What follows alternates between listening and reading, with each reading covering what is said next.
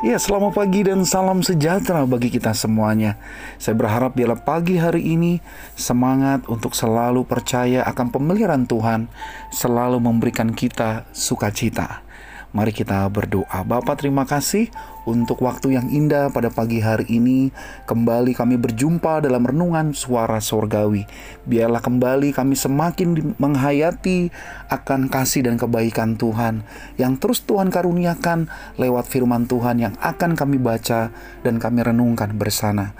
Pimpinlah kami Allah di dalam kami membaca dan merenungkan firman-Mu. Hanya di dalam nama Tuhan Yesus, firman yang hidup kami sudah berdoa. Amin. Ya, sahabat surgawi, tema yang akan kita renungkan pada pagi hari ini adalah rahasia kecukupan. Kita akan membaca dari kitab Filipi 4 ayat 11 sampai yang ke-12.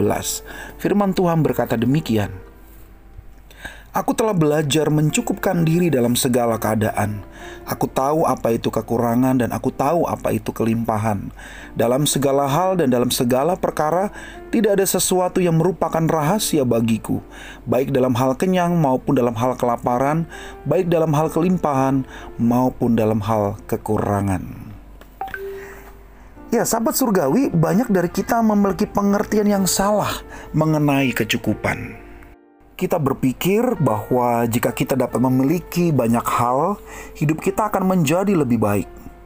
Jika kita dapat menghindari hal yang buruk, maka kita akan benar-benar bahagia. Nah, walaupun demikian, jika dipikirkan lebih lanjut, kita akan menyadari bahwa kita mengenal banyak orang yang telah memiliki banyak hal atau yang telah berhasil menghindari segala keadaan itu, tetapi mereka tetap tidak memiliki bahagia seperti kita pasti ada sebuah rahasia yang belum kita ketahui. Dan kebetulan saya melihat bahwa ini memang ada. Pada satu titik dalam perjalanan hidupnya, Rasul Paulus belajar tentang rahasia kecukupan.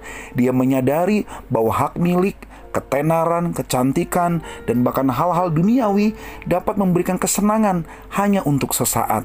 Tetapi hal-hal tersebut tidak pernah dapat memberikan rasa kecukupan yang sejati.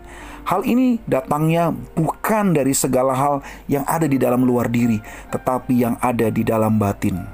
Kita akan mengalami kecukupan sejati ketika hal-hal luar tidak lagi mencengkeram hati kita dan menjadi itu tidak penting dan utama. Sebagian dari kita marah ketika menyadari kemeja kesayangan kita masih ada di misalnya di laundry, di tempat cucian, atau ketika kita tidak dapat menemukan sepatu yang sempurna untuk kita pakai di dalam keseharian kita. Sumber kecukupan Paulus terpenuhinya yaitu ketika manusia dapat terpenuhkan segala kebutuhan dasar. Ia puas saat kenyang ataupun lapar, saat kelimpahan atau kekurangan, saat menjalani kehidupan yang nyaman atau menderita di tangan orang-orang yang jahat. Pada sebuah poster di kantor seorang profesor perguruan tinggi tertulis Kebahagiaan bukanlah memiliki apa yang Anda inginkan, tetapi menginginkan apa yang Anda miliki. Nah, sahabat surgawi, kecemburuan dan ketamakan itu menghisap kehidupan kita dan segala rasa cukup yang ada di dalam diri kita. Tukarkanlah segala hal-hal yang bisa menghilangkan sukacita kita itu dengan rasa syukur atas hal-hal yang kita miliki dan dengarkanlah hati Anda ketika kita bisa bersyukur dan memuji Tuhan. Karena itu, seperti kata Malcolm McGirdy mengatakan, satu-satunya musibah utama yang dapat terjadi kepada kita adalah merasa betah di dalam dunia. Mari kiranya pada pagi hari ini sahabat surgawi boleh menemukan rasa rahasia kecukupan yang berasal dari kebenaran, yaitu rasa syukur yang selalu ada setiap waktu dan di dalam segala keadaan.